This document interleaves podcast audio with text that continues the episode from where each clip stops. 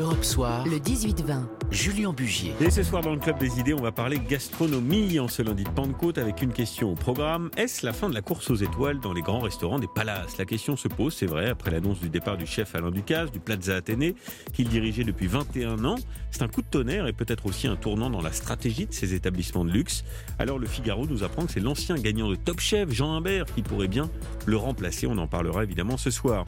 Avec Emmanuel Rubin notamment. Bonsoir. Bonsoir. Vous êtes critique gastronomique au Figaro précisément et cofondateur du, euh, du Fooding, formidable euh, site et, et, revue de, de, de, restauration et de gastronomie. Olivier Gergeau, bonsoir.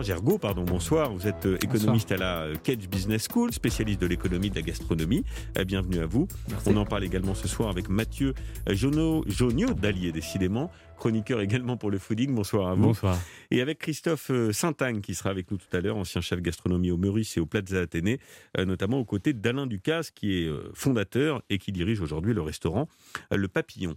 Euh, Emmanuel Rubin, je commence par vous. Comment d'abord faut-il interpréter cette mise à l'écart du grand chef Alain, Ducasse? Oh, Il y a peut-être des raisons personnelles à Ducasse euh, aujourd'hui. On voit que ces dernières années, il a une nouvelle logique un peu dans, son groupe et dans la manière de mener ses affaires. Mais par-delà, oui, c'est ce que vous avez dit. Hein, tout à fait. Je pense que les, palaces sont un peu perdus dans leur restauration. Ils ont depuis euh, une vingtaine d'années toujours un temps de retard. Et on a vu ces dernières années justement les palaces, notamment les palaces parisiens, courir les étoiles, c'est-à-dire on avait même, on cherchait même plus la troisième étoile. On arrivait dans des adresses où euh, il y avait deux, trois restaurants et on cumulait trois, quatre, cinq, six étoiles. Au même moment, les grands chefs hors les palaces rendaient ces étoiles. Hmm. On voyait le Michelin perdre un peu de sa superbe. On a vu des chefs comme Saint-Dérins il y a déjà 15 ans, ou Brasse, dire on n'en peut plus. Et eux, les palaces, continuaient la course aux étoiles. Donc ils étaient totalement perdus. C'est un peu des machines hors le monde, hors le temps, les palaces. Et je crois que là, ils sont, et la crise du Covid a, cristallisé encore cette affaire. Ils sont vraiment à la croisée des chemins et je crois qu'ils sont complètement paumés, moi, à titre personnel. bon, on va, en, on va en parler. On a le temps d'en parler, évidemment, jusqu'à 20h. Mathieu Jonio euh, d'Allier. Euh, on précise que c'est le Plaza hein, qui a annoncé ne pas renouveler le contrat du chef étoilé. Ça a son importance, évidemment, euh, dans ce que ça raconte de cet événement. Il restera toutefois, précise l'établissement, en poste dans les autres restaurants d'hôtels du groupe et notamment le Meurice ou encore euh, euh, l'hôtel-restaurant de, Londres qui s'appelle The Dorchester. C'est cela? Oui, oui, je crois que c'est ça. Il reste fidèle au groupe d'Orchester, mais euh, effectivement, là, c'est le Plaza qui annonce le divorce. Bien. Euh, ça veut dire qu'il se passe quelque chose quand même. Euh, Alain Ducasse, le plus grand chef étoilé euh, de France, peut-être le plus célèbre à l'international, qui était aussi là pour attirer une clientèle étrangère et faire rayonner les palaces au-delà du confort et du luxe que, qu'ils peuvent offrir à, à, leurs clients réguliers, attirer aussi une, une clientèle qui vient uniquement pour dîner, déjeuner Ducasse. C'est vrai, c'est d'autant plus étonnant que c'est peut-être le palace parisien qui avait qui prenait un peu le plus de risques d'un certain côté. Oui. En tout cas, qui sortait un peu du lot.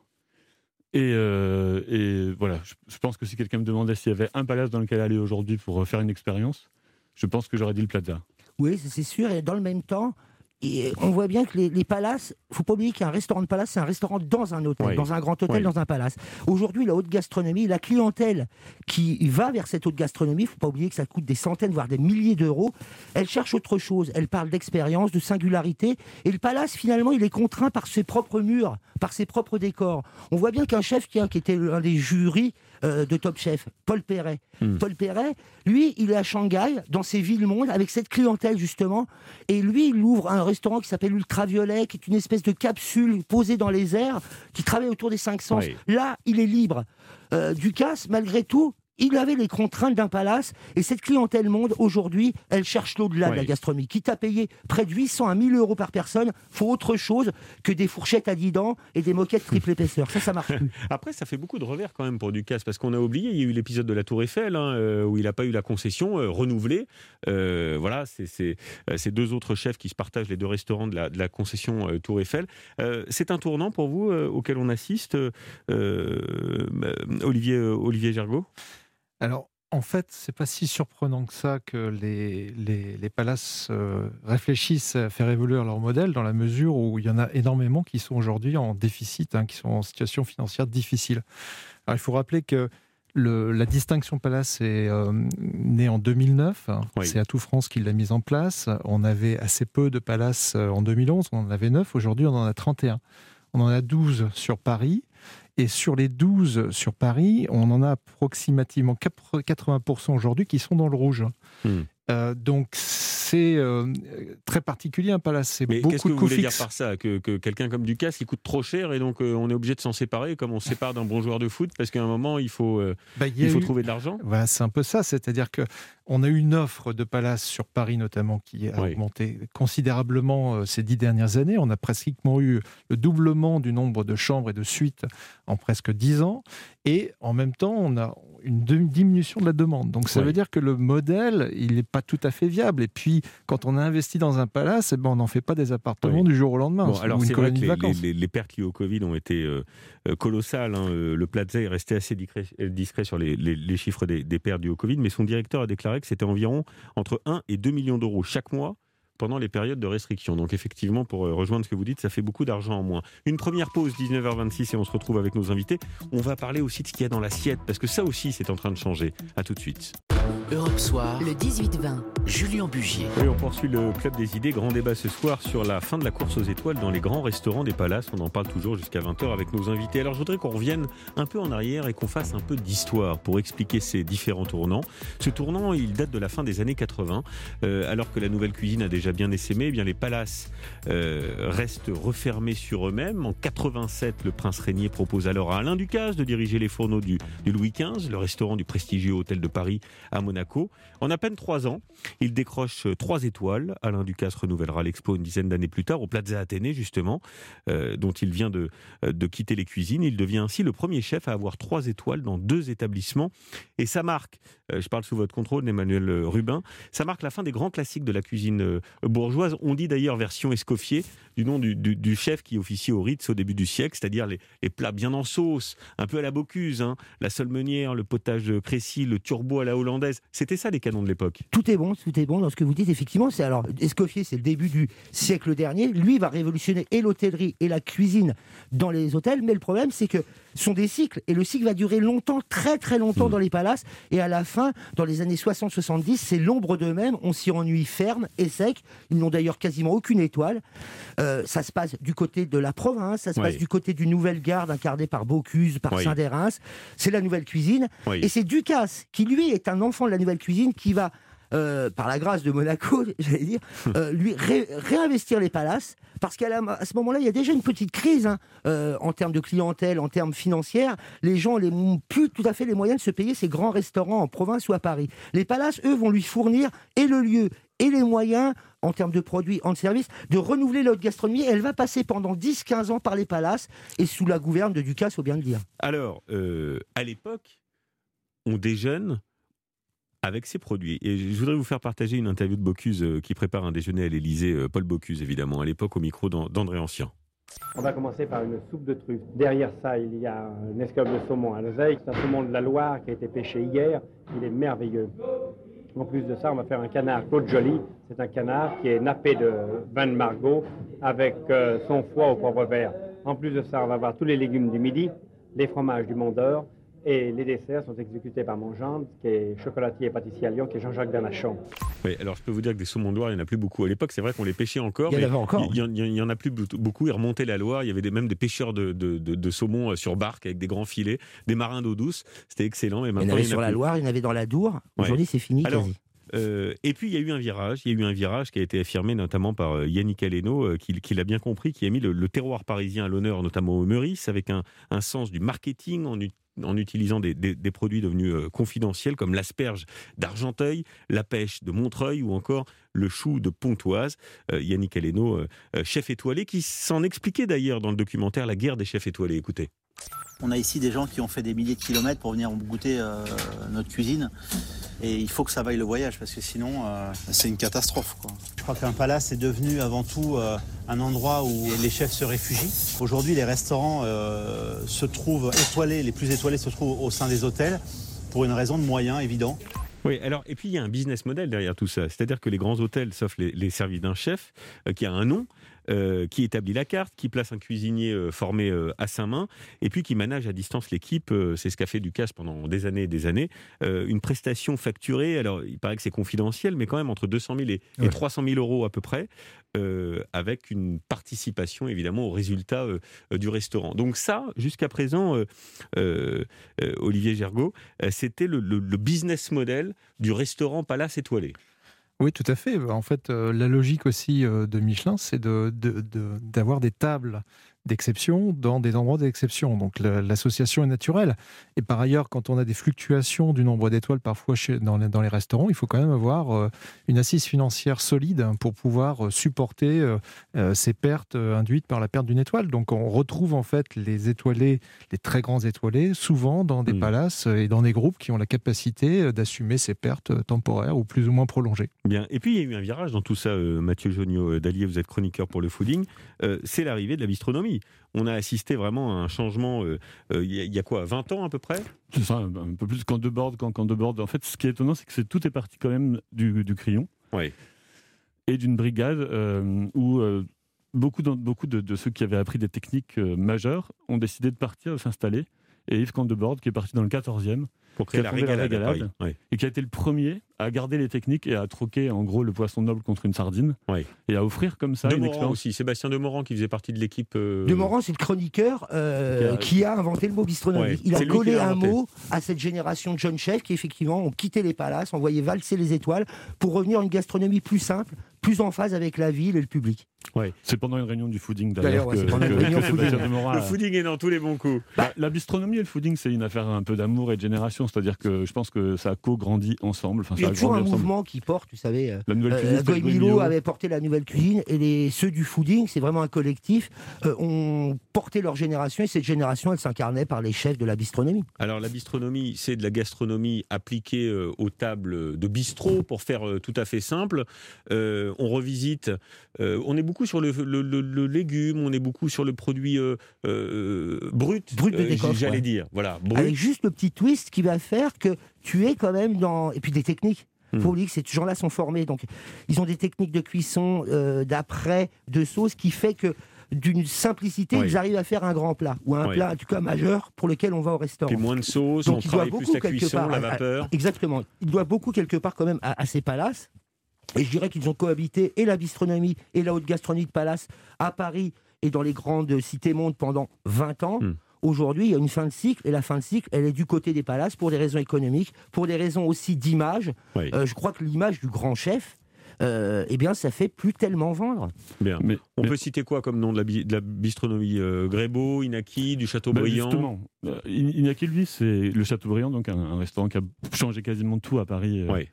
Il y a, il y a un peu quoi, 10, 12, 12 ans. 12 ans, Le, le premier étoilé en bistronomie à Paris, je crois. Non. Euh, non, je crois que Bertrand Grébeau a, eu- Ouais, une étoile enfin, avant. près, en même temps. Bertrand Bon, Grébeau, c'est septime. Bertrand Grébeau, c'est septime, mais hein. c'est Iñaki est autodidacte. C'est un fêtard. Et je pense que ce que la bistronomie a changé, c'est aussi de faire en sorte que les murs du restaurant s'effondrent un peu et que la vie rentre dans le restaurant. Pendant longtemps, en fait, le, le restaurant était hors de la vie. Mhm. Et je pense que ce que la bistronomie et le fooding a accompagné, c'est l'idée que à un moment donné, quand on pète les murs et qu'on va chercher la gastronomie là où elle est, c'est-à-dire dans la rue, dans une gargote, euh, dans un bistrot, dans un bistrot ancien, et que des gens qui peuvent être euh, totalement autodidactes comme Iñaki, mais avec un véritable génie, Ouais. ont amené- qui était un fêtard, quelqu'un qui aimait la vie et qui n'était pas euh, conditionné par euh, justement des techniques et une lignée d'apprentissage. Il a, il a amené une espèce de fraîcheur, un goût de la fête qui a fait que tout le monde, tous les milieux, euh, en tout cas, en plus c'était accessible, c'est que- 14 euros le midi et 40 le soir. quoi. Voilà, c'est ce que j'allais dire. C'est- Ce sont des prix plus abordables pour le grand public qui coûtent moins cher que les, que les, les, les, les- les- les trois étoilés. Alors ça dépend lesquels. En province, c'est un peu moins, mais à Paris, c'est- très vite des menus à C'est la 400. stratosphère, là. 500 euros. Euh, donc la bistronomie a permis une accessibilité aussi Ouais. à cette gastronomie. Euh. Est-ce que ça a fait venir un, un nouveau public? Et est-ce que d'ailleurs ça a infusé aussi en province, où c'est juste l'apanage des grandes villes, la bistronomie? Non, non, Le fooding, mes collègues confirmeront, mais est présent dans toute la France, même s'il y a une couverture Ah oui, à Paris oui. qui est exceptionnelle. Et, et l'objectif aussi, sauf erreur de ma part, avec l'association avec Michelin, c'est de diffuser cette, cette expertise dans le monde, parce que quand on voyage et quand on est habitué à consulter le fooding en France, ben, on est un peu perdu à l'étranger. Donc ça, ça sera formidable. On espère que le fooding va garder son, son ADN, bien sûr. Et effectivement, ça permet en fait, avec moins de contraintes, aux consommateurs de, de- bah, d'a- d'aller consommer des très très bons plats à un tarif beaucoup plus faible parce que on est moins exigeant sur le service, on est moins exigeant sur les sur les ingrédients qu'on va cuisiner.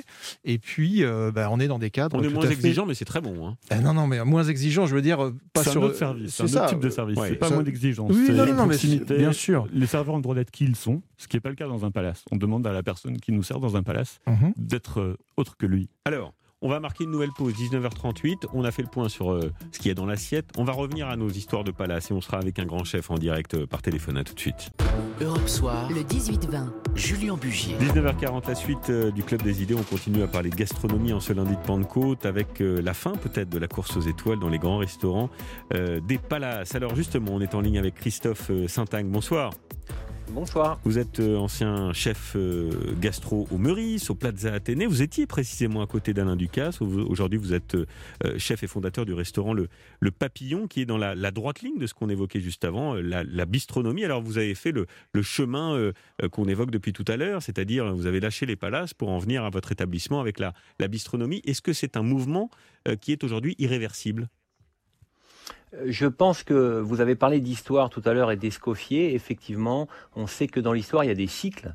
Et euh, Escoffier, qui avait fait avancer la cuisine de Palace, euh, ensuite, lui, il est parti. Et il y a eu comme ça un creux pendant des années. C'est Ducasse qui a repris le flambeau. Et aujourd'hui, effectivement, je pense qu'on est à la fin du cycle euh, des Palaces et qu'on va retrouver une, gastronomie très forte et très proche de l'agriculture, donc en région. À mon avis, le renouveau de la gastronomie française va se faire et se fait actuellement parce qu'il y a plein de, de- de- de formidables restaurants en région avec des gens complètement décomplexés et qui vont surtout défendre leur terroir et leur territoire. Bien, mais pour Puisque le, Oui.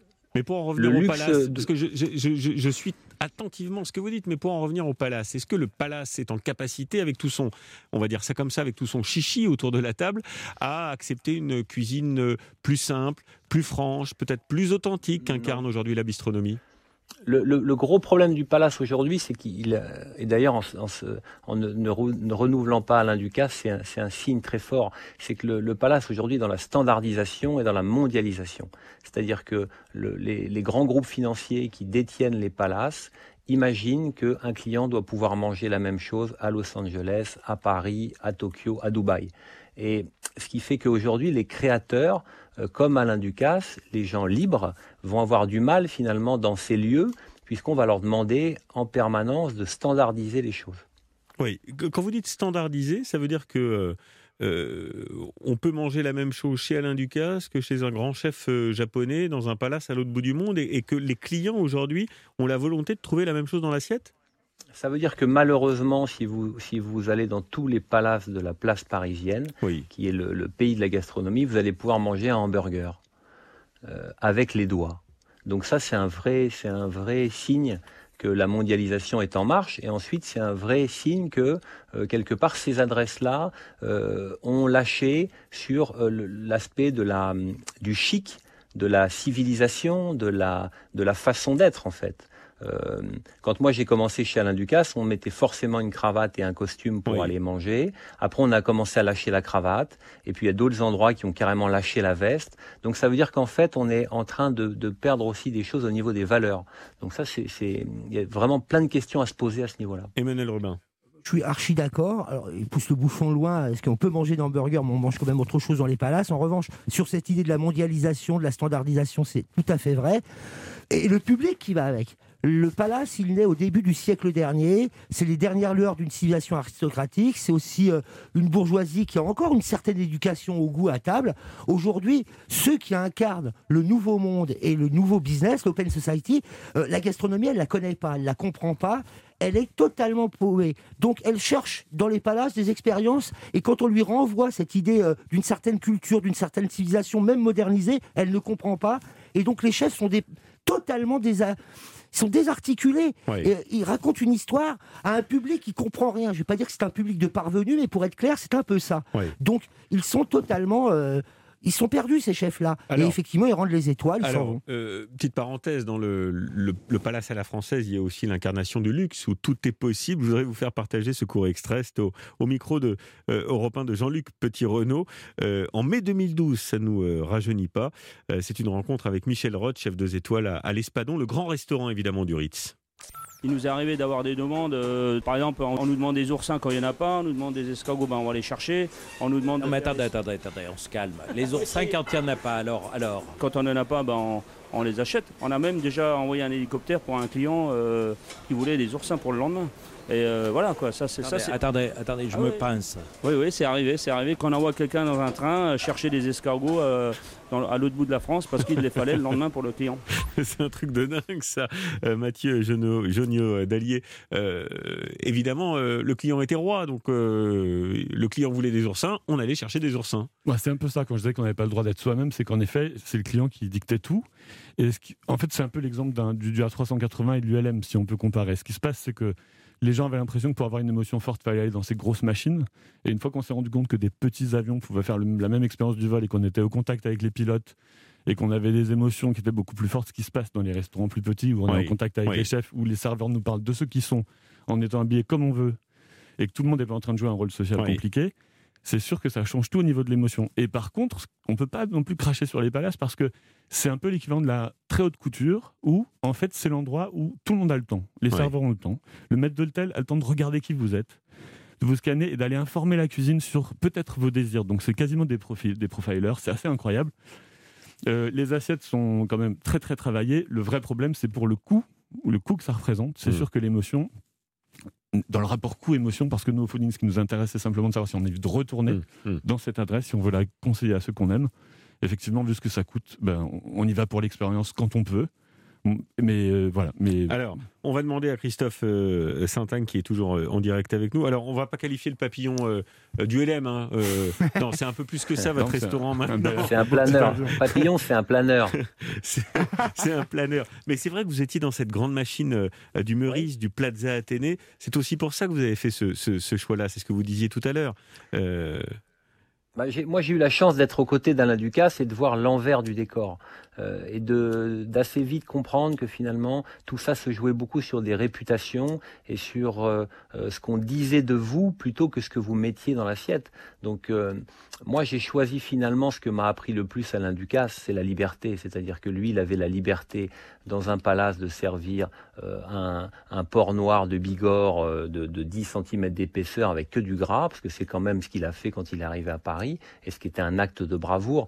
Et moi, pour être fidèle à ce qu'il m'avait appris, j'ai pensé que, euh, avec mes 20 ans de moins que lui, mon chemin, c'était d'aller vers la bistronomie, vers une adresse décomplexée, d'être entouré de mes clients et, euh, et- et de mes fournisseurs, et voilà, et de, et de faire vivre la gastronomie de Bien. cette façon-là, d'une façon beaucoup plus abordable. bien, merci infiniment Christophe euh, Saint-Agne. Emmanuel Rubin, vive la bistronomie. Euh, la bistronomie demain dans les palaces, ce sera la norme? Non, je pense pas. Ça, ce serait une erreur. Il faut pas oublier ce qu'ils sont. C'est-à-dire, c'est aussi des machines de luxe. Ils ont des solutions. Il faudrait qu'ils regardent véritablement dans leur logiciel, dans leur constituante. Il y a une vraie solution pour les palaces. Euh, on en reparlera peut-être plus tard, plus loin. Ils la voient pas. Mais c'est pas en appelant aussi, euh, j'allais dire, des chefs. euh, modeux et à la mode qui dureront le temps d'une saison, que ça Et va paf. aller pour eux. Et. Avec tout le respect que j'ai pour lui, il n'est pas taillé pour.